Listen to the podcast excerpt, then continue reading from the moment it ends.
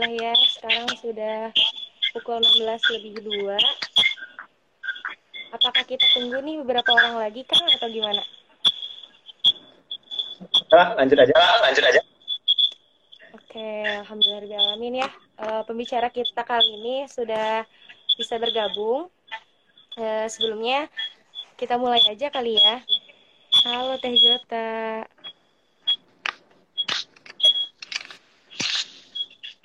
Bukan. Bukan. Rara kayaknya ya. Rara kayaknya ya. Ah, geng. Ah, geng. Kadlar. Ya, suara aku kedengeran jelas. Ya, oke. Ya, oke. Oke, bismillahirrahmanirrahim. Karena waktu juga udah jam 16 lebih 3, mari kita mulai sama-sama dengan mengucapkan basmalah. Bismillahirrahmanirrahim. Nah, pertama-tama mungkin teman-teman agak asing nih, siapa sih host sekarang gitu ya? Siapa host skuter kali ini? Nah, perkenalkan nama aku Ratih Ratnaningsi, biasa dipanggil Ratih atau Rara. Nah, sekarang ini Alhamdulillah gitu ya membersamai pembicara hebat kita yang mungkin sudah tak asing lagi untuk ITJ Bandung gitu ya, yaitu Kang Andri Octavians. Nah, insya Allah Kali ini kita akan uh, membahas sebuah topik yang cukup hangat gitu ya. Nah, karena skuter ini adalah isu masyarakat terkini, tentunya uh, kita juga sebagai bagian dari masyarakat harus dong tahu ya bagaimana up to date-nya dan kebenarannya gitu ya tentang isu-isu tersebut.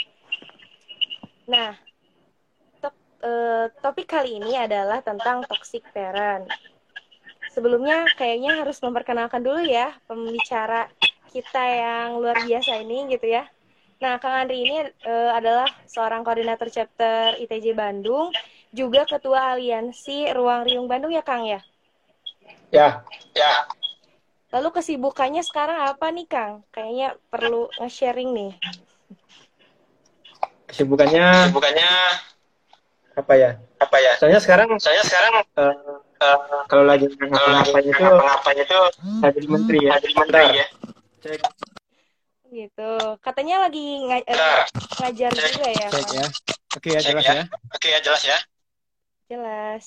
Oke. Oke. Uh, saya kesibukannya uh, saya kesibukannya apa ya guru BK apa ya guru BK guru BK guru BK uh, habis itu, habis itu di ITJ Bandung. Di ITJ Bandung. Dan juga jadi dan juga jadi uh, uh, bapaknya bapaknya anak-anak Oh gitu. Masya Allah. Dan bapaknya Dan yang bapaknya yang, yang ini, lagi ngerusuh. Lagi ngerusuh ini, saya bapaknya. Ini saya bapaknya nih. Yang mana nih, Kang? ini. Ini yang pada komen. Yang pada komen itu. anak saya semua. Itu anak saya semua itu. Oh, Masya Allah. Iya nih, Kang. Alhamdulillah. Alhamdulillah nih kita bakal ngobrol-ngobrol selalu dengan tentunya santai ya Kang ya. Kita bakal ya, bahas ya, tentang aja. Ya, santai aja. Nah, sebelum mulai ke pembahasan, mau ngingetin nih buat Akang Teteh dan sahabat semuanya, di kolom komentar itu bisa dipakai buat saling ngobrol, sapa-sapa, atau kasih tanggapan ya, boleh. Nah, bagi yang mau bertanya, boleh skip dulu, ditahan dulu. Insya Allah nanti 15-20 menit terakhir akan dibuka sesi tanya-jawab. Oke? Nah, Ini nih Kang, kemarin itu kan sempat banyak nih isu-isu terhangat yang didengar. Nah, salah satunya tentang toxic parent dong. E, dari aku pribadi aku pribadi tuh nggak nggak terlalu ngerti gitu gimana sih toxic parent itu. Nah, pengen nanya bagaimana sih kata toxic parent ini uh, menurut Kang Andri ini gimana? Oke, uh, terima Oke. kasih. Uh, terima kasih. Assalamualaikum warahmatullahi wabarakatuh. Assalamualaikum warahmatullahi wabarakatuh. Alhamdulillah, salatu Alhamdulillah, salatu wassalamu ala rasulillah wa ala alihi wa Oke ini, nah ini, Oke ini, nah ini, ini sapa-sapa pendengar ini sapa-sapa ya. pendengar dulu ya. Ini, uh, ini, ini ada uh, Bang Gatse. Ini ada Bang Gatse. Halo Bang Gatse. Halo Bang Gatse. Ada Bang Erik, masya Allah. Ada Bang, Bang Erik, masya Allah. Bang Erik, masya Allah hadir di sini nih. Masya Allah. Kemudian ada ada Kemudian ada ada Kabila, ada Ayu, ada Ayu, ada Jota, ada Jota, tadi ada Egi, tadi ada Egi, terus ada Terus terus ada ada juga ada Bagia ya. Uh, uh, pertama soal pertama soal toxic parents, toxic parents. Karena ini memang karena ini memang soal, soal keluarga, ya. keluarga ya. dan dan, dan sebenarnya soal dan sebenarnya keluarga, soal ini, keluarga sudah, ini sudah apa ya sudah sudah sudah, sudah, sudah lama di sudah lama di dibikin apa itu namanya? Dibikin apa itu namanya? di desakralisasi lagi ya. jadi jadi uh, peran-peran penting peran keluarga, penting itu, keluarga mulai itu mulai didistraksi gitu, lah. Bahkan dulu di awal-awal dulu di awal-awal uh, apa konsep? Uh, apa konsep? Konsep kesetaraan, konsep kesetaraan gender, itu, muncul, itu muncul. itu salah, salah, itu salah, salah, salah, salah satu bisa kita lacak, bisa kita lacak di pemikiran uh, sosial apa teori sosial apa teori sosial konfliknya marxis gitu ya marxis gitu ya yang, yang sangat kuat bagi sangat pengaruh, kuat bagi pengaruh pengaruh, pengaruh uh, ini, ini ini suara saya mantul ini suara ya? saya mantul ya Bentar. Bentar. Saya jadi nggak konsentrasi. Nggak konsentrasi ini. Bentar. Bentar.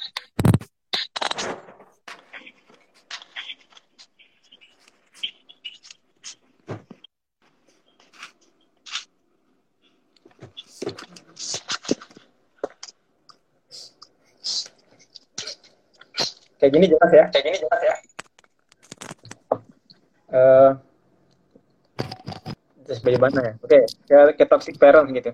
Jadi toxic parents ini tuh uh, trennya ini memang baru-baru belakangan muncul, tapi sebenarnya pemikiran-pemikiran serupa itu sebenarnya sudah lama gitu loh, sudah lama. Bahkan uh, semenjak tahun 50-an itu sudah ada eh, pemikiran-pemikiran uh, yang membatasi uh, apa sih namanya dan mengkriminalisasi hal-hal yang sebenarnya berkaitan dengan tata norma yang di, yang di, yang dalam tanda kutip dipaksakan oleh orang tua ke anak gitu loh. Dan hari ini kita lihat misalnya ada istilah yang cukup tren itu toxic parents gitu. Dan pertama kita nggak ngelihat dulu ini toxic parents ini kayak gimana sih uh, orang tua orang tua toxic parents apa enggak ya gitu. Jadi jangan melihat ke sana dulu gitu. Jadi memang pertama itu kita harus tahu dulu ini toxic parents ini yang yang di rame diomongin itu apa sih gitu. Bahkan hari ini kita lihat anak-anak uh, uh, SMP, anak-anak SMA itu gampang banget curhat di sosial media, di Twitter, di Instagram misalnya. Itu ngomongin soal gimana sih orang tua mereka terlalu apa misalnya overprotective, terlalu sensitif misalnya atau gampang marah dan segala macamnya atau emang ada yang punya orang tuanya punya perilaku yang buruk misalnya. Lalu uh, keluarlah istilah-istilah ini. Toxic parents aduh orang tua gue toxic parents. Aduh gue di, di rumah gini-gini bla bla bla bla hashtag toxic parents dan segala macamnya. Karena dan tentu kalau yang istilah kayak begini nggak tepat dengan sematan kayak begitu gitu. Dan kalau seandainya dia kita uh, jadikan sebuah klasifikasi perilaku itu mungkin saja gitu loh.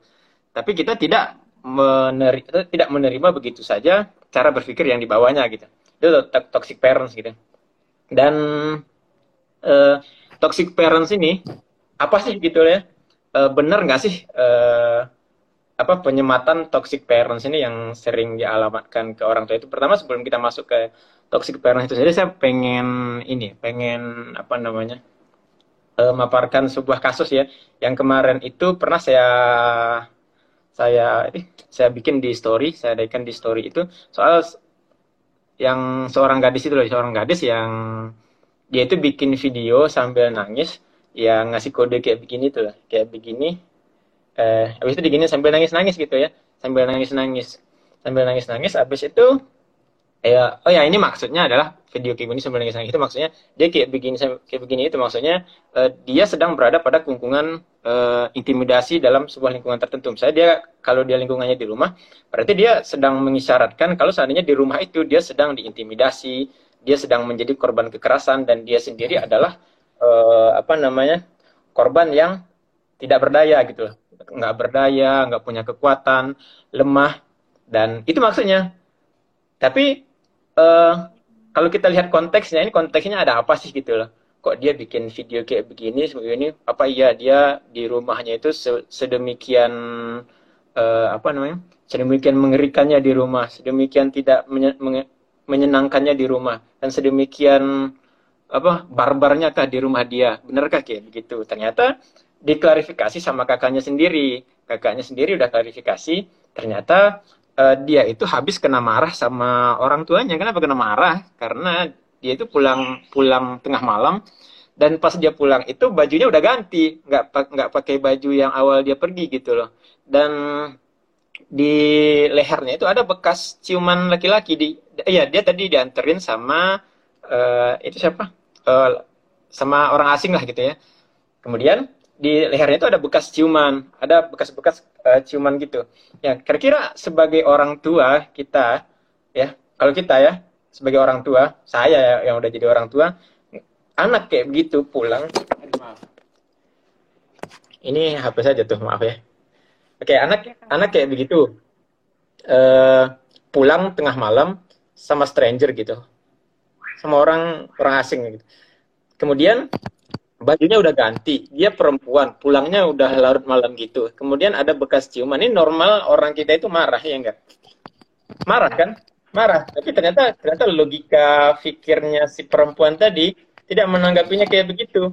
Logika pikirnya malah dia oke okay, pertama kita nggak tahu marahnya kayak gimana yang tapi uh, secara garis besarnya marah itu adalah suatu hal yang wajar dilakukan oleh orang tua kenapa karena memang anaknya melewati batas dengan apa? Dengan tata nilai yang kita pakai gitu.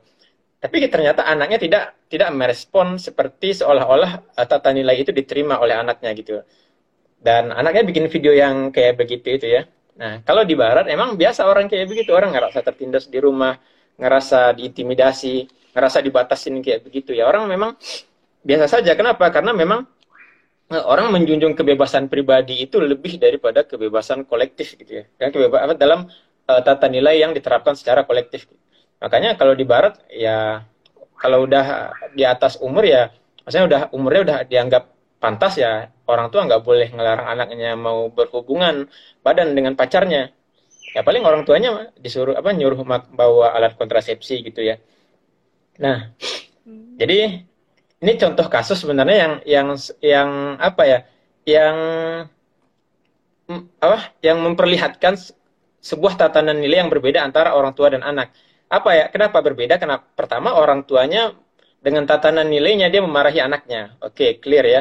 Kedua, dengan tatanan nilai yang ternyata tidak sama, ternyata si anak tadi malah bikin yang kayak begini. Itu tatanan itu tidak berasal dari tatanan nilai kita gitu loh.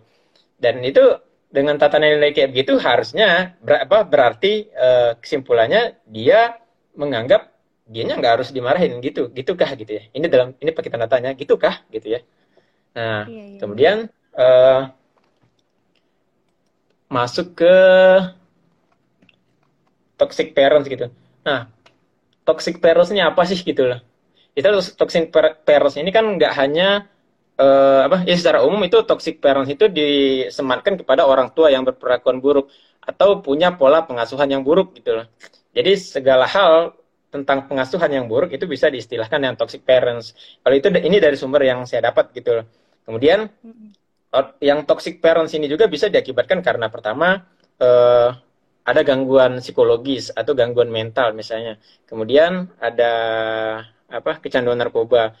Dan yang lain lagi misalnya mungkin eh, apa emosi yang tidak terkendali dan segala macamnya. Sehingga menyebabkan pola asuhnya itu uh, apa tidak sesuai dengan apa yang seharusnya. Misalnya uh, ekspresinya berlebihan terlalu apa semuanya itu serba over lah gitu ya. Kemudian kalau kalau apa dalam apa ini dalam paradigma toxic parents ya. Kemudian uh, ciri-cirinya juga itu kadang membicarakan keburukan anaknya ke orang lain bla bla bla bla. Kemudian uh, terlalu egois gitu katanya ya. Kemudian uh, apa menuntut apa menuntut yang terlalu berlebihan anaknya harus ini harus itu. Harus masuk misalnya jurusan ini harus masuk jurusan itu. Nilainya harus segini. Kalau nggak begini eh, bakalan ada konsekuensi dan segala macamnya gitu ya. Kemudian eh, apa bahkan dalam kate, dalam kategori toxic parents ini juga melontarkan candaan yang mungkin eh, anaknya salah nangkep sehingga anaknya merasa apa ya merasa tersudutkan merasa terkecilkan. Bahkan ya hal-hal yang kayak begini sebenarnya dikategorikan pada toxic parents gitu kemudian yang suka menyalahkan anak gitu ya. Terus ada lagi uh, ada saya lupa. Pokoknya uh, secara garis besarnya kayak begitulah. Toxic parents berarti, itu kayak begitu gitu. Berarti kalau toxic parents itu lebih ke cara pola asuh orang tua ke anak yang salah ya Kang? Jadi bukan uh, judge kepada orang tuanya bahwa orang tuanya itu toksik gitu ya. Bukan ya itu salah ya Iya, jadi sebenarnya lebih tepatnya itu memang kesalahan pola asuh orang tua ke anak. Jadi perilaku yang salah dari orang tua ke anak itu disebut apa? Seperti yang kita sampaikan di awal tadi, mungkin lebih cocok sebagai klasifikasi perilaku itu perilakunya itu toksik gitu ya. Dan karena dia perlakuan dari orang tua ke anak atau lebih tepatnya kita sebut sebagai pengasuhan, maka disebutnya itu toxic parents gitu. Jadi perilaku-perilaku yang dianggap tidak benar itu ya dikategorikan toksik buat anak. Memang itu punya efek efek yang buruk buat anak gitu. Tapi jangan malah dibawa ke mana-mana, ya. Jangan malah dibawa hmm. ke mana-mana. Jadi karena misalnya uh, orang tua tidak punya pola pengasuhan yang benar, terus apakah posisi orang tua sebagai orang yang harus dipatuhi oleh anak itu harus dihapuskan sebagai orang yang harus dihormati harus ya harus dihormati itu harus dihapuskan hanya karena orang tua punya per, apa uh, pola asuh yang salah. Apakah status dia sebagai orang tua itu langsung gugur hanya karena uh, dia punya pola asuh yang salah? Kita tidak membenarkan pola asuh yang salah itu. Pola asuh yang salah itu tetap salah dan tetap harus di, diubah gitu loh. Dan apalagi kalau kita misalnya di Indonesia itu memang jadi jadi PR besar kan. Emang hmm. kalau kita lihat misalnya emang uh, berapa persen orang yang ngikutin sekolah pranikah emang dan sekolah pranikah itu pun berapa minggu sih atau berapa bulan sih paling lama. Sementara kita uh, ekspektasinya itu ekspektasi kayak di film-film gitu loh. Oh, sehidup semati, sehidup sesurga.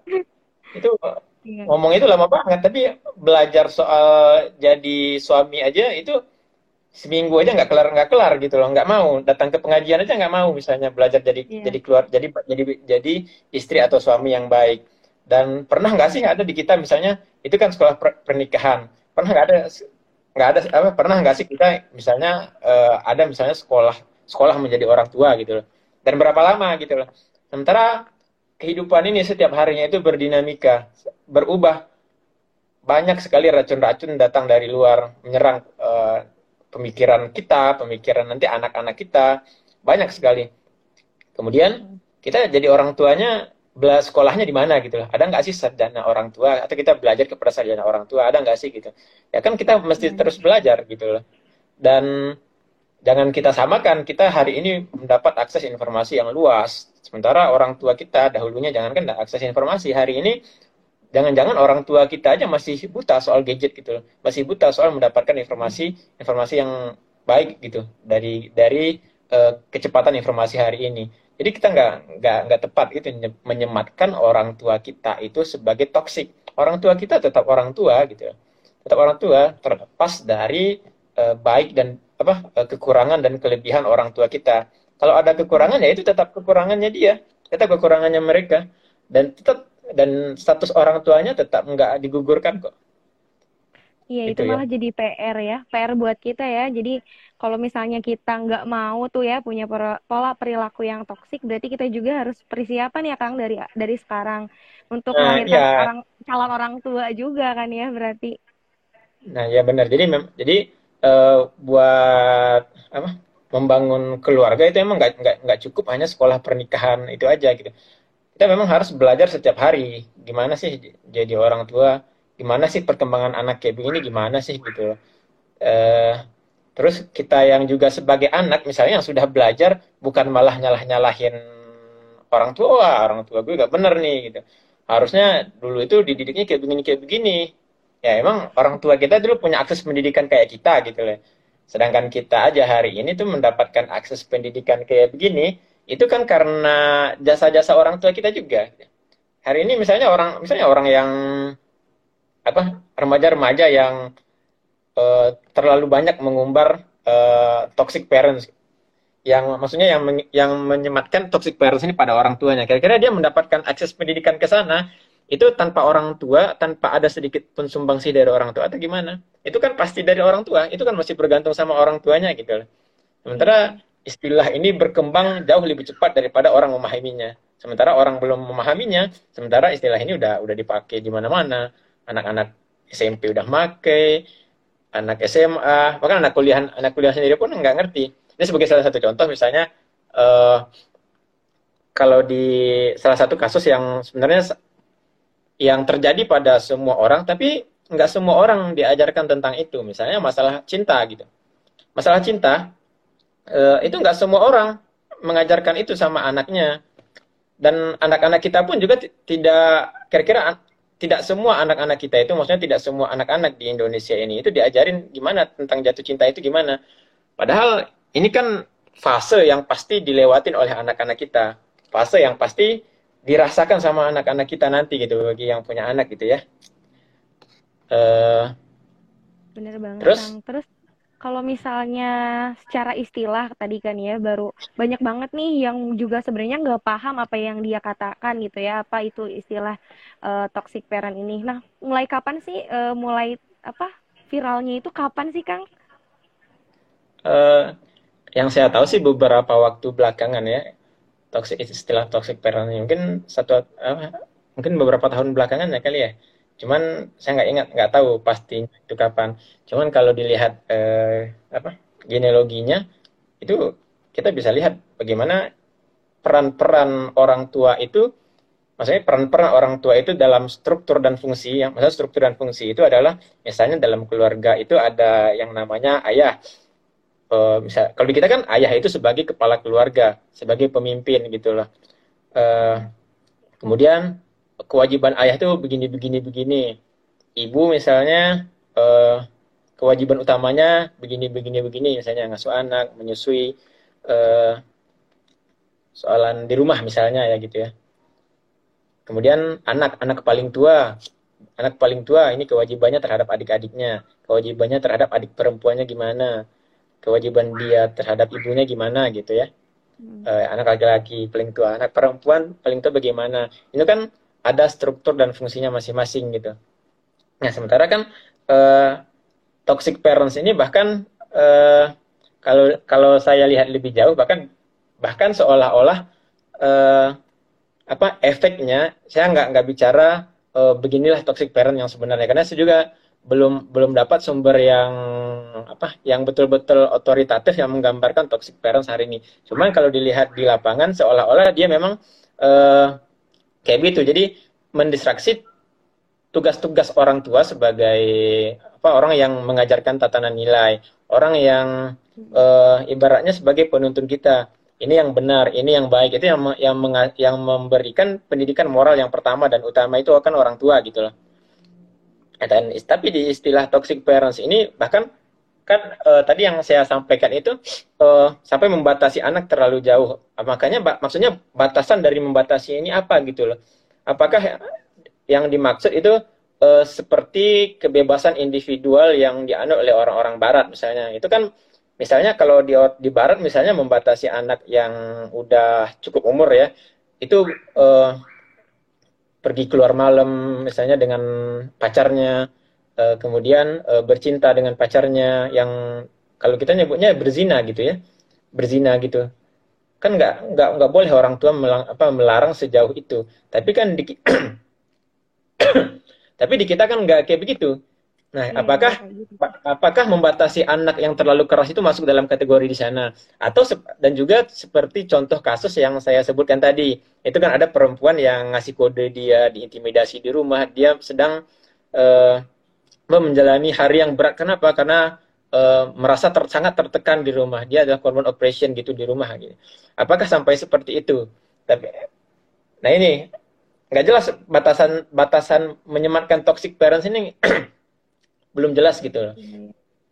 Karena kalau belum jelas ya dia bisa dibawa ke mana aja gitu. Bisa bisa jadi peran-peran orang tua itu nanti bisa dinihilkan. Status-status orang tua itu bisa bisa digugurkan aja gitu. Sementara orang tua itu adalah uh, apa pemasok nilai moral yang pertama dan utama. Yang kan kita tahu baik buruk itu awalnya dari orang tua. Ini yang baik ini yang buruk. Kan dalam dalam keluarga itu itu ada tatanan nilai yang sebenarnya yang khas dimiliki oleh keluarga tersebut gitu. Walaupun tidak ada di keluarga lain misalnya. Misalnya di salah satu keluarga misalnya ada tatanan nilainya kalau makan harus kayak begini kalau baru datang dari rumah harus kayak begini kalau mau pergi harus kayak begini sementara di keluarga kalian nggak kayak gitu. Tatanan nilai kemudian di tatanan masyarakat ada juga nilai moral yang umum dipahami oleh seluruh masyarakat gitu. Loh nah ini kan toxic parents ini kita nggak jelas batasan-batasannya itu gimana gitu. Loh uh, kemudian uh, yang mencandai anak tadi apakah betul se apa setransaksional gitulah gitu. gitukah uh, trans, apa komunikasi antara orang tua dan anak? Masa mencandai anak kemudian anaknya misalnya uh, merasa apa ya merasa merasa dirinya itu terkecilkan atau terpuruk apakah uh, ketika terjadi hal seperti itu itu selalu langsung dinisbatkan kepada perilaku yang toksik gitu. Apakah tidak ada faktor lain penyebabnya gitu? Kan ada banyak faktor yang menyebabkan sesuatu hal terjadi gitu ya. Dan kita perlu melihat uh, fenomena fenomenanya itu berbicara seperti apa. Misalnya di Indonesia kayak gimana sih? Misalnya ada nggak orang orang tua yang bercanda tiba-tiba anaknya menjadi murung, menjadi kehilangan kepercayaan diri segala macam. Atau perso apakah itu karena perilaku ayahnya toksik atau uh, lebih tepatnya misalnya kita sebut saja pengasuhan misalnya yang mana sih gitu loh. Nah ini kan ada banyak faktor untuk salah satu persoalan gitu ya. Jadi perlu dilihat uh, mungkin lebih tepat disebut fenomenologinya itu kayak gimana gitu ya. Oh ya gitu. Berarti dari sini juga bisa kita lihat ya. Jadi gimana cara pandang orang ngartiin toxic parent ini juga jatuhnya ke bagaimana kita memaknai sebuah istilah ya Kang ya. Iya. Jadi nah, kalau kalau misalnya jadi gini, dikaitin Gimana gimana? Eh, jadi yang namanya istilah ya. Eh, kata-kata itu kan selalu ada maknanya gitu loh. Pertama kata itu punya makna. Bisa jadi eh, mak tapi bisa jadi makna itu bisa berubah tergantung siapa yang mengucapkan dan kepada hmm. dan pada konteks apa ya di, diucapkan gitu ya. Uh, hmm. Misalnya uh, kayak toxic parents. Nah, kalau toxic parents itu kalau mau tahu makna aslinya kita harus harus rujuk ke sumber-sumber utamanya kira so, toxic parents ini asalnya dari mana gitu Siapa sih orang-orang yang otoritatif membicarakan toxic parents dan apa sih kata dia soal toxic parents? Dan logika berpikirnya itu gimana sih gitu loh. Kenapa perlu tahu juga selain kita tahu definisi dia dari orang yang otoritatif menjelaskannya, kita juga mesti tahu lah kira-kira logika berpikir dia ini konsekuensinya apa aja gitu. Karena kita nggak hanya menerima dari pengertiannya aja tapi kita nggak tahu konsekuensi dari menerima konsep itu ya itu bisa berbahaya juga gitu e, contohnya saja misalnya eh, apa yang lebih mainstream itu kesetaraan gender misalnya. Oh apa sih kesetaraan gender? Kan kita mesti tahu itu kesetaraan gender itu apa. Dan gender itu apa lagi gitu loh. Apakah gender itu uh, jenis kelamin kayak biasa, laki apa? Laki-laki dan perempuan dan dan kesetaraan gender itu bisa diartikan misalnya dengan uh, apa namanya kesempatan yang sama antara laki-laki dan perempuan, kemudian kesempatan kerja yang sama itu nggak boleh uh, menganggap laki-laki itu uh, adalah yang manusia seutuhnya seperti apa seperti orang-orang barat ya di zaman dahulu sebelum yang yang merupakan uh, pemicu munculnya gerakan feminisme misalnya. Kemudian perempuan itu adalah uh, makhluk yang apa jel, jelmaan setan misalnya. Apakah kayak begitu? Nah, kesetaraan gender itu kalau dipahami kita mesti mesti mesti tahu logika berpikirnya kayak gimana. Kemudian kita karena dia ada istilah gender, itu gender itu maksudnya apakah sama dengan gender yang mungkin ada uh, di kepala orang Indonesia hari ini gitu orang Indonesia hari ini kan rata-rata nganggap gender itu jenis kelamin biasa, jenis kelamin biologis. Tapi ternyata pas kemarin muncul kemarin itu beberapa waktu yang lalu, beberapa tahun yang lalu muncul RUU keadilan dan kesetaraan gender dan juga barusan itu ada rancangan undang-undang penghapusan kekerasan seksual. Ternyata gender itu tidak dipahami sebagai jenis kelamin biologis gitu ya. Ternyata gender itu dipahaminya sebagai jenis kelamin sosial. Salah satu konsekuensinya ya bisa bisa saja misalnya ada orang yang terlahir misalnya ya, uh, ini ini fiksi ya. Contohnya namanya Muhammad Fatah misalnya, lahir sebagai laki-laki, kemudian dia ngerasa dia itu bukan laki-laki, aku ini perempuan yang terjebak dalam tubuh laki gitu ya. Lalu dia, lalu dia nganggap dia si dirinya itu wah kayaknya gue ini uh, perempuan yang terjebak dalam tubuh laki-laki. Padahal kalau dari tubuh fisik uh, fisiknya itu kan biologisnya dia uh, apa namanya perempuan laki-laki laki-laki. Tapi dengan konsep gender, ya dia bisa aja menafsirkan diri dia itu sebagai perempuan, walaupun namanya dia itu dia itu lahir sebagai laki-laki dan terlahir dikasih nama sama bapaknya. Misalnya ini contoh aja ya, kalau ada kesamaan nama ini hanyalah fiksi belaka. Misalnya contohnya namanya Muhammad Fatah misalnya. Nah ini kan nggak, kalau buat kita kan nggak bisa diterima logika kayak begitu. Ini kan salah satu konsekuensi dari sebuah konsep gitu. Konsep apa dari konsep gender misalnya. Dan sekarang konsep gender itu dimasukkan menjadi perspektif di misalnya dulu itu ada rancangan undang-undang penghapusan kekerasan apa RUU keadilan kesetaraan gender. Sekarang itu ada RUU penghapusan kekerasan seksual yang juga memakai uh, paradigma yang sama gitu. Jadi kita nggak bisa hanya mengiya-iyakan aja uh, hasil dari suatu konsep, tapi kita harus lihat kira-kira konsekuensi berpikirnya seperti apa gitu. Jadi sama juga kayak toxic parent gitu ya. Dan kenapa di, dicontohkannya tadi kesetaraan gender ya? Karena karena uh, apa namanya? Karena uh, asal dari apa genealogi pemikirannya itu hampir sama gitu loh, hampir sama. Karena dalam uh, apa induk pemikirannya yang yang seperti saya sebutkan tadi itu di teorinya sosial konflik Marx ya. Itu disebutkan itu Mark Engel ya bahwa uh, uh, apa sifat apa keluarga yang yang punya struktur dan fungsi yang kayak yang kayak saya sebutkan tadi itu adalah sumber kekerasan dan ke keluarga yang seperti itu adalah sumber kekerasan bagi anak dan keluarga itu adalah uh, tempat yang sangat tidak aman dan apa rentan dengan kekerasan oleh anak. Jadi logika logika awalnya kayak begitu. Kenapa? Karena uh, kalau da kata David Lockwood ya, eh David Lockwood ini adalah seorang pentolan uh, sosialis. Itu kebebasan individual itu melebihi kebebasan uh, apa? Kebebasan kebebasan per, apa kolektif gitu loh. Jadi kebebasan individual itu di atas segala-galanya. Misalnya kalau seandainya ada ibu misalnya seorang perempuan uh, dia melahirkan punya anak kemudian dia mau menyusui atau tidak itu dikembalikan kepada dia. Kenapa? Karena kebebasan untuk memilih itu ada pada dia. Sementara kan di kita kan enggak gitu ya.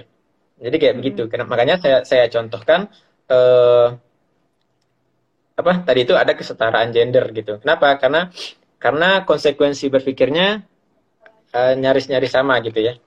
Dan tapi toxic parents kan emang eh, apa saya tidak menyebutnya dari sumber yang otoritatif tapi dari yang kita lihat di lapangan jadi banyak diagitasi oleh orang-orang yang kayak begitu gitu. Oh gitu. Terus kalau misalnya nih uh, dari sisi pandangan Islam nih, dari Kang Andri gimana menurut Kang Andri? Dari sisi hmm. pandangan Islamnya?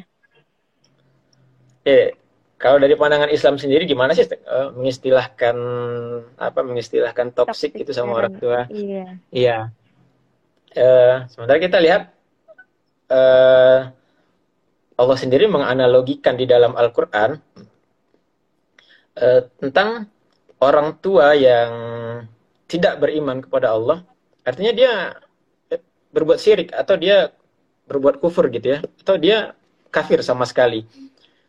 Dan orang tua itu ngajak buat uh, kembali ke agama orang tuanya kepada anaknya. Tapi ternyata Al-Quran tidak mengajarkan kita mengistilahkan toksik atau mengistilahkan yang buruk-buruk. Tapi telah tetap disuruh uh, berkata yang baik-baik sama orang tua. Berkata lemah lembut pada orang tua. Bahkan untuk berkata cis apa uh, ah saja gitu ya. Mendecis atau menggerutu aja kita nggak nggak dibenar, dibenarkan sama sama Al-Quran gitu loh. Nah jadi istilah toxic parents yang disematkan sama orang tua mungkin itu nggak tepat oleh anak kepada orang tua, tapi sebagai klasifikasi perilaku misalnya yang dipelajari oleh orang misalnya itu mungkin itu mungkin saja gitu loh. Jadi eh, kalau sik sikap Islam ya kita kayak gimana pun orang tua tetap kewajiban kita ya berbakti sama orang tua. Kita tetap memperlakukan orang tua dengan baik gitu loh. Kenapa? Karena status orang hmm. tua itu kan nggak hilang hanya karena dia punya kesalahan dalam mendidik kita gitu ya atau punya kekurangan-kekurangan selama pengasuhan karena uh, keterbatasan keterbatasan keterbatasan yang mereka miliki juga taruhlah mereka dulu nggak ada sekolah pranikah dulu tuh nggak ada sekolah-sekolah pranikah atau seminar parenting seminar parenting kan baru baru muncul beberapa waktu belakangan gitu loh Iya. Pas pas orang tua kita misalnya sebelum menikah atau pas lagi pas baru-baru menikah dengan uh, ibu kita misalnya, apakah sudah marak misalnya seminar-seminar parenting misalnya? Apakah sudah marak misalnya sekolah-sekolah para nikah atau sekolah ada nggak sih sekolah jadi orang tua atau uh, akses-akses informasi untuk dapat informasi tentang cara mendidik anak itu apakah sudah banyak seperti sekarang. Kan banyak faktor. Atau misalnya orang tua kita misalnya uh, mungkin ketika dia mau menikah kondisinya tidak tidak sebaik ketika kita sudah besar misalnya. Atau misalnya ketika ketika dia apa masih mempersiapkan kelahiran kita dia ketika itu bertaruh hidup hanya untuk makan aja misalnya. Kan ya ada banyak faktor misalnya dan itu kan nggak menggugurkan status orang tua mereka gitu. Gimana gitu status orang tua bisa hilang gitu ya? Hanya karena punya kekurangan. Dan semua orang akan juga punya kekurangan. Dan sementara kita yang udah dapat akses informasi dari uh, itu pun dikasih dari orang tua kita dapat informasi akses informasi ke sana ke sini tentang toxic parents tuh kayak begini kayak begini ya harusnya kita tetap berkata baik sama orang tua. Kalau mau ingatin ya ingat ingatkan dengan baik gitu. Kenapa? Karena Allah Allah saja bilang soal orang tua yang bahkan mengajak anaknya kepada kekufuran aja tetap ditolaknya dengan cara yang baik kok. Apalagi ini orang tua kita kesalahannya tidak sebesar sirik gitu loh. Sirik itu dosa yang paling besar nggak ada lagi dosa yang lebih besar dari itu kan. Mm -mm. tapi ternyata Allah malah nyuruhnya nyuruh nyuruh kita itu tetap memperlakukan orang tua kita dengan baik dan tetap dijaga perilakunya. Jadi me, apa menyebut orang tua kita sebagai toxic parents itu nggak benar. Tapi dalam belajar mungkin kita bisa mengklasifikasi perilaku. Oh ini perilaku yang disebut toxic parents itu yang nggak boleh dilakuin. Nggak, dan itu tanpa harus kita sebutkan orang tua kita itu toxic parents atau enggak nggak boleh gitu ya kalau buat saya pribadi gitu ya. Dan kalau untuk klasifikasi perilaku ya itu mungkin gitu ya. Kenapa mungkin? Karena uh, apa? Untuk sumber-sumbernya sendiri saya nggak nggak dapat uh, buku-buku yang otoritatif menggambarkan toxic parents ini kayak gimana. Tapi uh, ada sih di jurnal-jurnal, di tulisan-tulisan. Cuman saya pikir nggak apa nggak terlalu banyak gitu loh. Itu ya penangan Islam menurut saya ya. Oke oke, eh, berarti kembali lagi ya dari kalau dari sisi pandangan Islam, bagaimanapun orang tua, berarti itu bukan berarti kita bisa ngejudge gitu ya orang tua kita toksik atau enggak gitu, tapi uh, toksik itu bisa jadi adalah kekurangan dari orang tua kita dalam pola pengasuhan ya kan ya. Ya, ya lebih kepada kita me, apa, menamakan sebuah perilaku. Oh ini perilaku ini begini. Oh ini perilaku yang begini. Oh ini perilaku yang toksik gitu. Jadi kita uh, harusnya kita belajar dari sini gitu, bukan malah menyalah-nyalahkan orang tua gitu ya. Oke, oke. Berarti uh, bisa kita tarik kesimpulan ya uh, buat teman-teman yang uh, sekarang masih bergabung. Nah, kalau dari sini sih kayaknya melihat jam udah 16.40, kayaknya kita buka sesi tanya jawab aja ya Kang ya, supaya lebih ya, interaktif boleh. dengan para yang join nih. Nah, buat teman-teman bisa langsung kirim pertanyaannya di kolom komentar nanti bisa dipilih atau yang uh, mendekati sama akan dijawab secara langsung. Boleh ya, bisa langsung kirim pertanyaannya di kolom komentar. Oke, ditunggu nih. Oke, satu lagi nih sambil nunggu pertanyaan, itu tentang uh, apa? Uh, ini ada Urel nih, ada Urel nggak? Itu ada Urel tuh, ada anak saya itu, anak saya banget. uh, apa? persoalan yang sebenarnya hampir uh, apa ya kebanyakan orang tua sampai hari ini itu kan tidak bercerita misalnya soal uh, apa ketika anak jatuh cinta sementara anak itu berkembang terus anak itu belajar terus. Sehingga sumber utama yang mereka dapatkan itu adalah uh, dari televisi dari sinetron sinetron misalnya dari hmm. apa itu namanya dari novel-novel misalnya. Akhirnya mereka mengekspresikan perasaan cinta mereka itu kayak begitu. Nah tapi kan ini juga termasuk salah satu masalah pengasuhan gitu orang tua tidak hmm. mengkomunikasikan anaknya tidak mempersiapkan anaknya ketika anaknya jatuh cinta gitu loh nah berarti kan ini juga juga toksik gitu ya? Itu orang tua kita toxic parent enggak. Enggak. Ini hanya uh, apa memang kealfaan aja. Kealfaannya karena memang belum sadar aja gitu loh. Coba kalau udah sadar nanti juga bakalan dikasih tahu gitu. Padahal di saat yang sama orang tua kita mungkin masih menunjukkan rasa cintanya. Misalnya orang tua kita masih menunjukkan uh, overprotective itu bukan bukan buruk sepenuhnya enggak. Overprotective itu kan menunjukkan orang tua itu punya rasa khawatir gitu. Kenapa? Karena cinta cintanya cintanya orang sama orang yang disayanginya itu, orang yang dicintainya itu pasti menimbulkan rasa khawatir kalau kalau orang yang dicintainya terjadi apa-apa. Dan juga orang yang mencintai itu ah, dalam hal ini kan orang tua mencintai anaknya, itu kan juga mengkhawatirkan banyak hal. Kalau anaknya nggak begini, oh nanti kayak begini. Itu kan ada perhatian sebenarnya. Cuman kan tidak semua orang tua itu belajar bagaimana cara mengekspresikannya dengan benar gitu loh kan ini nggak semuanya salah. Misalnya overprotective, apakah salah sepenuhnya enggak? Protektifnya udah benar, cuman overnya itu yang salah, yang perlu dikurangin gitu ya. Jadi semua kita boleh boleh aja apa? Uh, saya pikir kita boleh mengatakan bahwa setiap orang tua itu pasti sayang sama anaknya. Cuman persoalannya nggak semua orang tua itu bisa mengekspresikan cinta dan sayangnya itu sesuai dengan yang seharusnya, sesuai dengan uh, apa pola-pola pengasuhan yang benar, pola-pola komunikasi yang benar. Kenapa? Karena memang ada kekurangan-kekurangan tadi yang kita sebutkan gitu loh. Dan itu kita sebagai anak yang udah punya apa punya pengetahuan ya kita harus harus mafhumi itu, kita harus terima itu dulu ya. Karena kita nggak nggak bisa, oh ini toksik orang tua gue toksik, lalu uh, karena udah ada label yang buruk ke orang tua ya akhirnya pikiran kita juga buruk kan sama orang tua. Padahal kan nggak kayak begitu, nggak kayak begitu ceritanya. Kalau udah ngerasain gimana rasanya jadi orang tua tuh ngerti. Anak kita demam aja kita kita tuh bakalan ngerti ketika kita punya anak, misalnya demam anaknya gitu loh. Oh, kita tuh baru ngerti ternyata bener ternyata perasaan orang tua itu pengen sakitnya anaknya itu pindah sama sama dia gitu, biar anaknya itu nggak sakit gitu loh. Ini karena belum ngerasain aja gitu mereka ini punya anak gitu ya. Anak-anak itu uh, yang yang remaja-remaja ini punya anak gitu loh. Mm-hmm. Jadi nah, memang mungkin... uh, semua orang tua itu pasti nyayangi anaknya. Hukum, hukum asalnya lah boleh dikatakan ya. Tapi tidak semua orang tua itu uh, belajar atau tahu cara mengekspresikan cintanya itu dengan tepat dan benar gitu loh. Mm Itu tuh PR kita sama-sama ya, gimana caranya bisa mengaplikasikan bagaimana komunikasi terus kasih sayang itu dengan benar. Nah, ini ada beberapa pertanyaan yang udah masuk, Kang. Pertama mungkin dari Teh Jota nih, gimana caranya memperbaiki hubungan dengan orang tua? Tentunya ini banyak ya kita rasakan bersama gitu. Entah dimulai dari mungkin kalau dari aku pribadi ya, mungkin berawal dari gengsi misalnya akhirnya malah jadi penolakan gitu. Padahal itu bentuk kasih sayang orang tua. Gimana tuh cara memperbaiki hmm. hubungan? Mungkin ini sebagian kita. Ya, gimana cara memperbaiki hubungannya?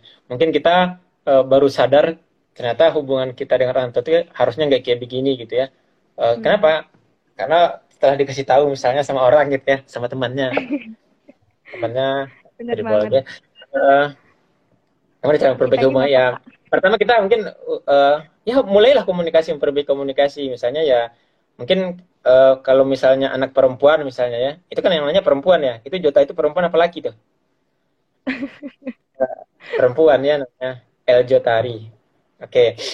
Uh, eh, gimana perbaiki? Misalnya kalau perempuan misalnya uh, biasa kalau orang tuanya biasa ya hal-hal yang kecil ya kita lihat kebiasaan orang tua kita di rumah apa. Kalau ke bapak misalnya uh, ini ini tips ini juga saya saya berikan untuk anak-anak di uh, sekolah saya kenapa karena perlu karena perlunya merubah perilaku anak itu dengan merubah pola kehidupan mereka dengan orang tua pola komunikasi mereka dengan orang tua gitu loh jadi saya sarankan, jadi ada anak tuh yang dia itu orang tua itu kerja di luar kota. Jadi dia ketemu sama orang tuanya itu hanya uh, kadang seminggu berapa kali gitu. Kadang atau kadang cuma sebulan gitu. Nah, sebenarnya dia kangen sama orang tuanya. Cuma ketika ketemu kan orang tuanya kadang nggak nggak nggak peka gitu loh. Jadi ngerasa biasa hmm. aja. Dan anaknya ini itu pengen banget uh, orang tua tuh yang dulu ngomong ke ke kita ya nggak sih? Kita pengen iya, kita kan iya kita pengennya orang tua yang duluan ke kita gitu loh. Tapi ternyata kan ternyata enggak uh, orang tua kita itu bukan malaikat yang tahu apa isi hati kita gitu ya. Yang ya. kadang kita udah kode-kode aja kita ternyata orang tua nggak paham gitu. Nah gimana sih cara perbaikinya ya? Pertama kalau dia jauh misalnya ya nge-WA gimana sih kabarnya ayah gimana kabarnya gitu. Aku, aku kapan sih ayah pulang? Aku pengen main-main sama ayah. Sederhana kan? Tapi kan gengsi yang gede kan? Uh, atau bu. atau ma aku kangen misalnya. Aku kangen sama mama misalnya. Atau kalau di rumah misalnya uh, mungkin hal-hal sederhana. Misalnya uh, orang tuanya lagi capek misalnya. Ya kan kita nggak biasa. Kita melakukan hal yang tidak biasa kita lakukan kan? Kenapa? Karena kalau udah biasa kita lakukan uh, kebiasaan baik itu dengan orang tua berarti hubungan kita harusnya udah agak lebih dekat gitu ya. Misalnya mijitin orang tua misalnya lagi capek sambil cerita oh ayah capek mau dipijitin nggak? misalnya. Atau aku bikinin kopi ya misalnya kalau orang tuanya suka ngopi misalnya. Atau kalau ibunya suka apa lagi masak misalnya ma aku bantuin masak ya gitu. Sambil cerita cerita tadi aku di sekolah itu kalau anak sekolah ya tadi aku di sekolah uh, belajar sama belajar matematika sama Pak Riki Pak Riki misalnya namanya terus aku dapat eh, nggak ngerti ini terus di, di terus ada temanku mah uh, misalnya yang ini perempuannya ada temanku laki-laki ngasih tahu aku terus aku seneng gitu mah gitu ya. Maksudnya kan uh, kita mau membuka segala hal yang ada pada diri kita sama orang tua kita biar orang tua kita itu tahu apa yang terjadi sama kita gitu loh. Oh gitu kita orang tuanya. Terus apalagi pokoknya hal-hal yang kecil yang membuat kita terus berkomunikasi dengan orang tua kita gitu. Hal-hal kecil. Nanyakan nanyain apa orang tua kita dari mana misalnya pas sudah dari mana gitu ya udah udah mandi segala macam udah santai. Itu kita pengen ngobrol cari topik obrolan yang ringan-ringan. Kayak orang pacaran gitu. Kalau anak perempuan sama ayahnya atau sama ibunya. Kalau perempuan sama ibunya mungkin lebih gampang gitu cari topiknya. Cari kehidupan kehidupan yang yang ibu able lah gitu ya emak able lah gitu. Atau kalau yang laki-laki misalnya ke ke mana? Ke ayahnya ya bertanya sesuatu hal yang ringan-ringan aja gitu ke teman misalnya oh ya itu gimana sih tadi ya? Gitu. Oh gitu. Ini gimana sih ya? Gitu. kan sederhana. Kita memulai itu sederhana misalnya. Ya capek nggak? Pijitin. Hmm. habis itu uh, ya pas waktu sholat sholat yuk. Ya sholat bareng yuk. Gitu. Ya kan sederhana gitu ya. Dan nggak harus yang muluk-muluk kayak drama Korea. Tiba-tiba si ayahnya langsung nangis-nangis maafkan maafkan ayah ya nak. Kan kayak kayak begitu langsung dramatis enggak benar, kan kita benar. yang kecil-kecil aja gitu sebenarnya untuk memperbaiki hubungan cuman uh, gengsi itu membuat jurang yang seolah-olah terlalu dalam terlalu jauh antara kita sama orang tua itu sih menurut saya kayaknya Jota udah ngerti deh Iya berarti game itu mah PR kita oh, ya, lagi, lupa. kita ya. Jadi kayak ngobrol kayak orang kayak ABG ABG yang pacaran yang sering dipertontonkan lah gitu. Wah ini lucu ya warnanya. Wah ini kok warnanya kayak begini ya hahaha gitu. Ya. Pokoknya hal-hal yang nggak perlu diketawain ya pokoknya hal-hal yang nggak perlu dibicarakan dibicara, dibicarakan. Eh hal yang sangat ringan gitu nggak perlu tahu nggak tahu nggak ya uh, sekarang ada undang-undang yang ini wah jangan kayak gitu cara pendekatannya gitu ya. yang yang ringan-ringan aja gitu. Nanti malah pusing gitu orang tuanya. Berarti mulai dari yang kecil dulu ya kang ya dari yang kecil-kecil hal kecil. Terus dimulai dari sekarang juga berarti turunin gengsinya gitu ya untuk memperbaiki Iya. Ya menurut Lanjut saya sih kayak begitu. Ada beberapa pertanyaan lagi oh. dari ah. Halo Sondaga. Itu ada ada sosok lanjut lanjut lanjut lanjut Pak. Iya. dari Etuanoja underscore Utami nih, Teh Utami. Okay. Bismillah, izin bertanya, katanya sebenarnya istilah toksik sendiri apakah memang pantas disebatkan kepada manusia? Mau itu orang-orang tertentu mau itu orang tua mau itu hubungan atau enggak gitu jadi okay. pantas gak sih gitu oke okay, oke okay. uh, eh, alam ya tapi kalau saya lebih lebih cenderungnya untuk istilah toksik itu lebih di, lebih disematkan kepada perilaku gitu loh. Oh dia perilakunya kayak gimana? Ini perilaku perilaku yang toksik itu kayak gimana sih gitu? Daripada ke orang. itu yang lainnya tadi ada Teh Utami ya itu salah satu kabilah ini juga. Oh halo Sonda, ini teman saya nih Sonda ini uh, apa uh, lebih cocok kepada klasifikasi perilaku daripada penyebutan terhadap orang gitu loh. Karena yang namanya orang bisa aja berubah kan? Bisa aja berubah. Iya. Dan tapi kan iya. yang yang yang nggak benernya itu kan di perilakunya dia. Perilakunya itu yang membuat dia merugikan diri sendiri pertama, kemudian merugikan orang lain gitu loh. Jadi perilaku itu yang menyebabkan apa? Yang menyebabkan eh, orang-orang uh, lain dan dirinya sendiri itu teracuni gitu. Jadi kalau saya pribadi lebih setujunya istilah toksiknya lebih tepat disematkan sama perilakunya. Berarti orang orang apa? Uh, ada toxic toxic friend lah kita. Toxic relationship misalnya, toxic relationship. Mm -hmm. Berarti ya pola hubungannya itu kan yang menjadi toksiknya atau uh, tabiat-tabiat tabiat kebiasaan-kebiasaan bermain uh, bergaul dengan dianya itu yang yang toksik gitu loh. Jadi Iya. Kalau orang mah kan bisa berubah gitu ya. Hari ini dia misalnya berperilaku yang sangat buruk misalnya sama kita atau sama orang lain, ya bisa jadi besok dapat hidayah misalnya semalam. Tadi malam misalnya dia tobat misalnya. Misalnya besoknya udah jadi baik lagi kan perilakunya udah hilang gitu loh. Kalau saya sih pendapat saya pribadi kayak begitu. Benar-benar berarti dari perilaku ya tindakan itu sendiri yang bisa dikatakan sebagai toksik. Terus nih ada ya. pertanyaan yeah. selanjutnya nih yang menarik juga. Bagaimana dengan kasus oh dari Kang Gandaswara.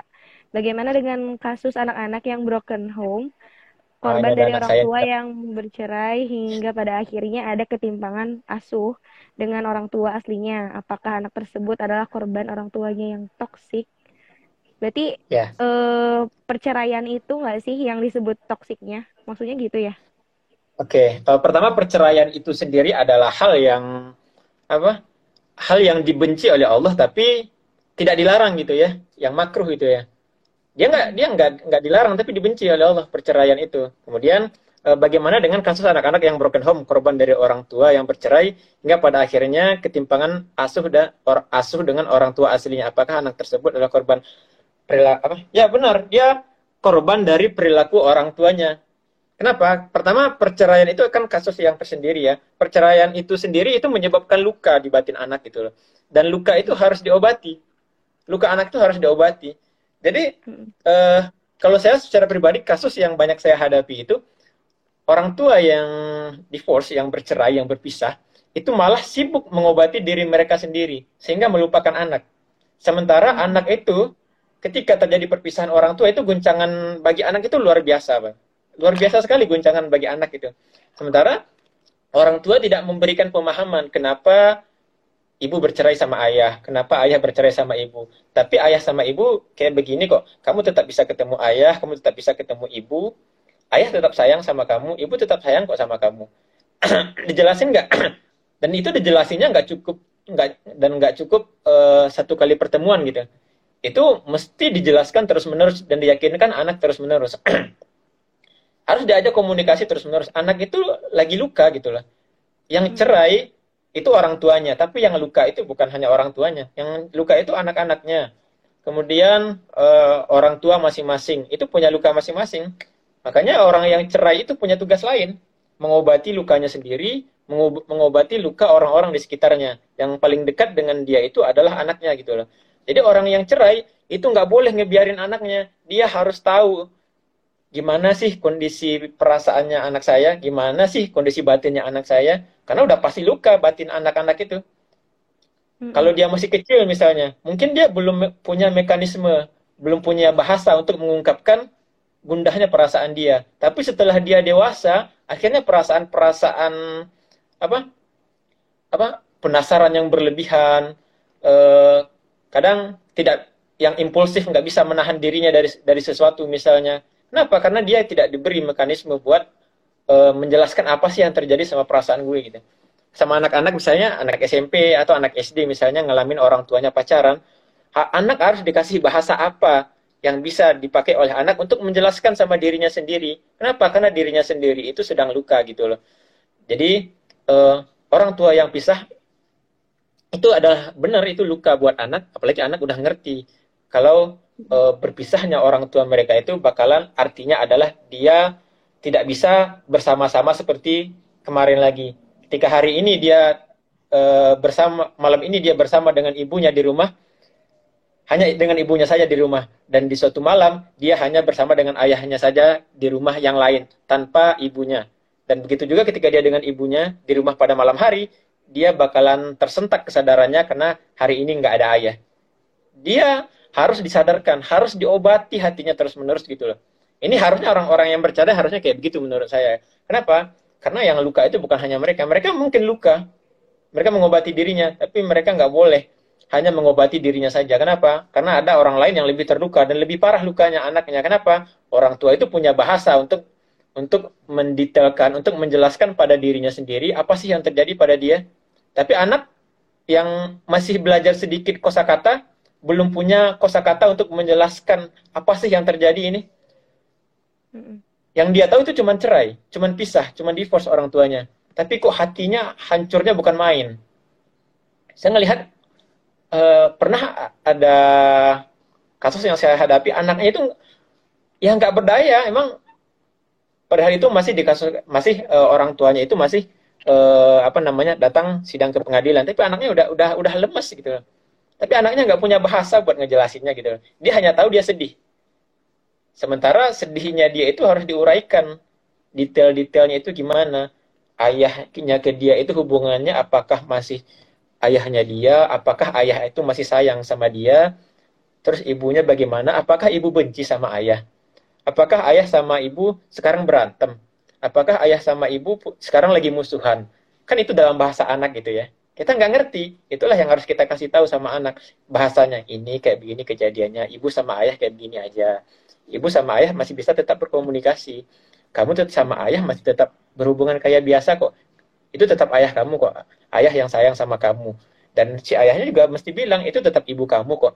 Ibu yang masih sayang sama kamu. Ibu dan ayah sekarang emang ya beginilah uh, ibu dan ayah udah berpisah tapi ibu dan ayah masih tetap ada untuk kamu gitu loh. Nah ini salah satu contohnya. Ini menurut saya ya. Oke? Okay? ini dari juga dari beberapa kasus yang uh, intinya gitu ya. Intinya uh, yang toksik itu tetap kalau buat itu perilaku gitu. Dan dan itu memang uh, banyak perilaku perilaku yang sebenarnya nggak benar. tapi karena uh, karena dia jadi tren dia tiba-tiba wah jadi heboh gitu ya spirit oleh anaknya anaknya. ya saya ada banyak faktor sih kena kalau kalau dari kasus yang saya alami sebenarnya banyak faktor kenapa anak bisa seperti itu gitu. itu perilaku anak kayak begitu bahkan itu bisa dilacak kepada pola pengasuhan orang tuanya gitu. nyaris nyaris semua kejadian-kejadian yang saya temuin di lapangan itu kayak begitu Ya, kalau dari anaknya itu dari dari kata kata suaranya itu dari anaknya. Kemudian yang dari orang tua tetap walaupun orang tuanya bercerai ya tetap uh, orang tua harus mempersiapkan anak untuk perceraian tersebut. Kenapa? Karena yang berpisah itu bukannya bukan hanya untuk orang tua yang berpisah, tapi yang paling besar itu juga untuk anaknya. Kenapa? Karena anaknya belum punya mekanisme yang cukup untuk menjelaskan apa sih kejadian ini gitu loh. Kemudian dia juga nggak belum bisa menjelaskan secara sempurna kepada dirinya sendiri. Padahal dirinya sendiri itu harus tahu gimana sih ini kejadiannya, gimana sih menghadapi perasaan yang hancur kayak begini gimana. Itu kan anak harus dibimbing, harus ditemenin, harus didampingi. Oke, okay, saya rasa itu aja ya. Iya, soalnya pasti akan ada kekecewaan dalam hati gitu ya, kalaupun harus di sama anaknya pasti penyampaiannya nggak akan sempurna gitu ya, Kang ya. Iya. Iya. Walaupun ya di luar anak-anaknya anak-anaknya uh, bisa banyak gaul sama teman-temannya, tapi kan tetap aja juga dia nggak sembuh-sembuh. Kalau istilah-istilah anak-anak bucinnya itu Purwakarta lah ya pura-pura uh, ketawa padahal hati menderita gitu. Masya Allah. Ada ya. Anak rasa jadi korban permasalahan orang tuanya. Ya benar itu itu memang jadi masalah tersendiri itu ini benar nih Mang Garda Suara. Benar banget ini menjadi permasalahan tersendiri buat kita uh, buat ngegait anak-anak yang broken home ini agar kita agar ya dapat pendamping yang tepat gitu loh. Kalau pendampingnya orang-orang feminis radikal nyalahin orang tua segala macam. Tapi malah ujung-ujungnya uh, ngajakin anak-anak ini buat uh, eh, LGBT itu hak segala macam.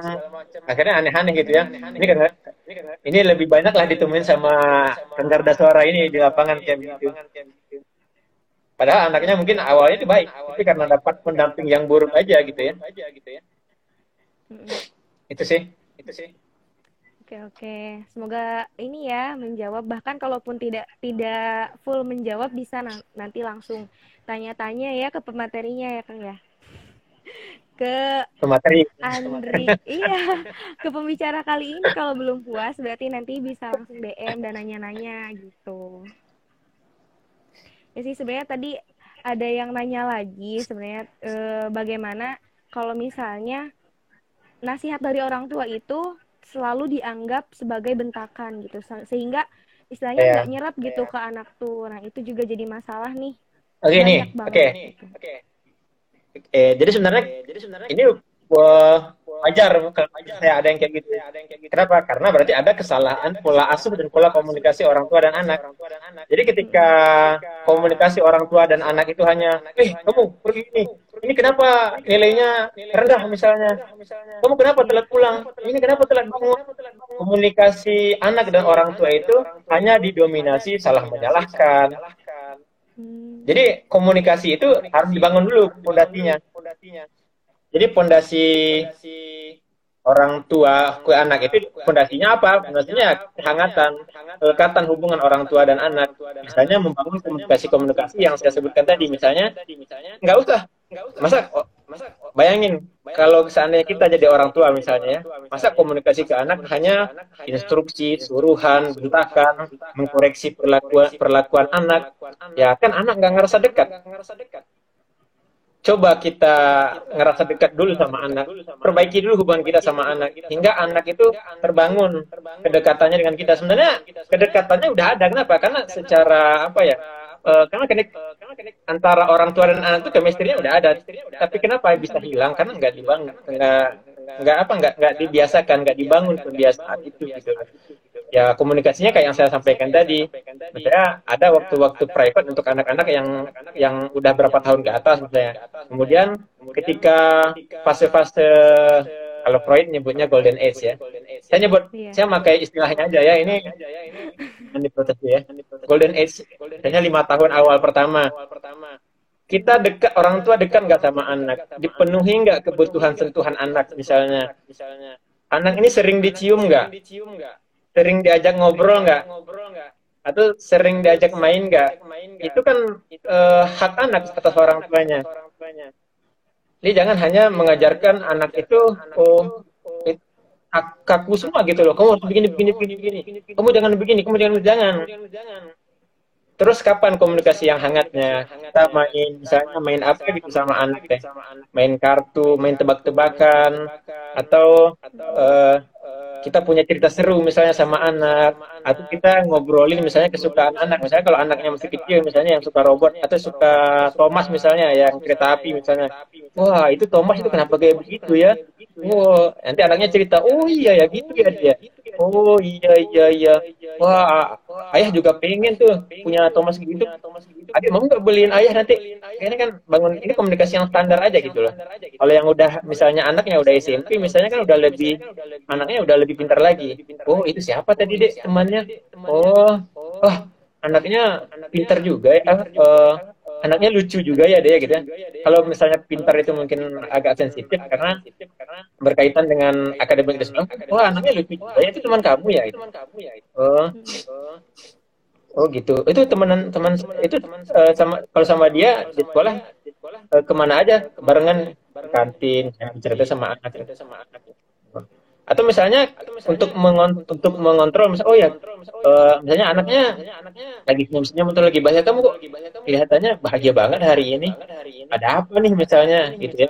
Ini kan pola-pola komunikasi yang harus dibangun sama anak. Itu anak yang udah SMP itu kalau anak uh, uh, apa udah di atas 12 tahun. Itu sudah harus punya waktu waktu yang private dengan orang tuanya dengan ayahnya diajak jalan berdua. Berdua aja. Ngomong cerita apa tuh? Ceritanya santai-santai. Bukan berarti nggak boleh menasihati anak ng ngasih tahu anak itu harus. Tapi jangan sampai caranya itu malah membuat anak ngerasa dimarahin segala macam gitu loh mungkin pernah nggak? Ini dengan uh, mungkin teman-teman juga per, uh, pernah ngalamin sendiri ya. Misalnya kita nggak boleh nih makan sesuatu atau kita ngambil sesuatu yang dilarang atau nyembunyiin sesuatu atau ngumpetin sesuatu yang nggak boleh gitu loh. Tapi orang tua kita tahu atau kita uh, kepergok gitu ya ketangkap basah misalnya. Pas pas kita udah ketangkap basah kita langsung nangis. Gitu. Kan kita langsung nangis karena kita ngerasa bersalah ya nggak?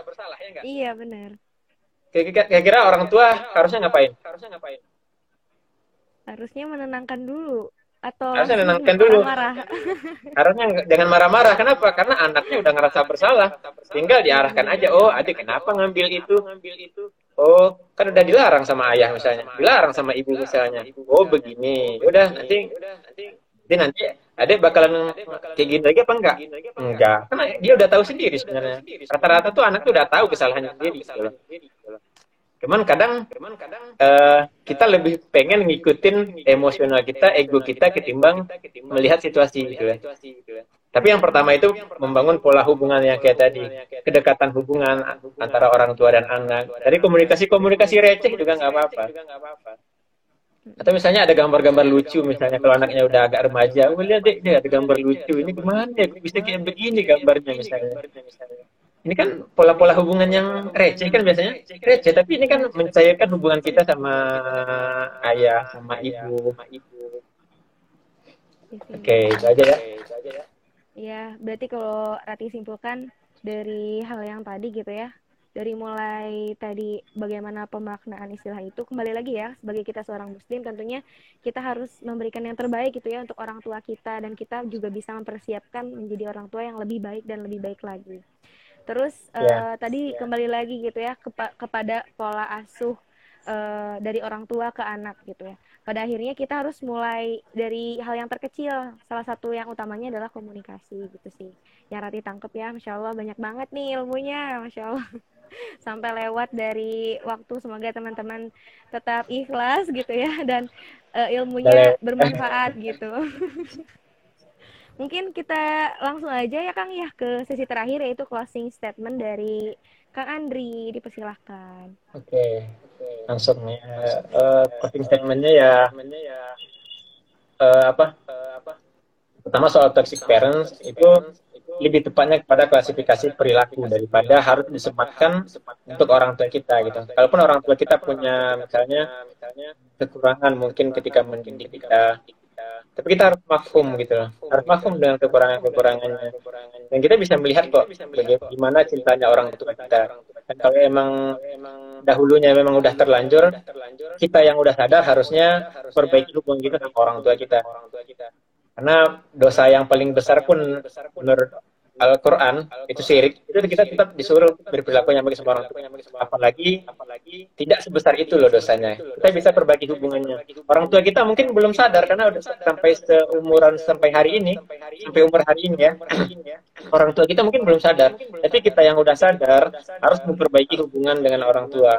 Harus perbaiki komunikasi jadi lebih hangat Nah dari sana bisa masuklah sedikit-sedikit uh, apa sih ya yang harus dilakukan. Gak usah nyalah-nyalahin, kita langsung aja kasih tahu bagusnya kayak begini misalnya. Jadi jadi ke orang tua tetap tetap statusnya tetap orang tua kita. Mereka tetap ayah kita, tetap ibu kita, tetap tetaplah. Mungkin ke, tapi kekurangan mereka kita mesti bisa maafumi lah gitu. Dan kita mesti perbaiki hubungan kita dengan orang tua kita.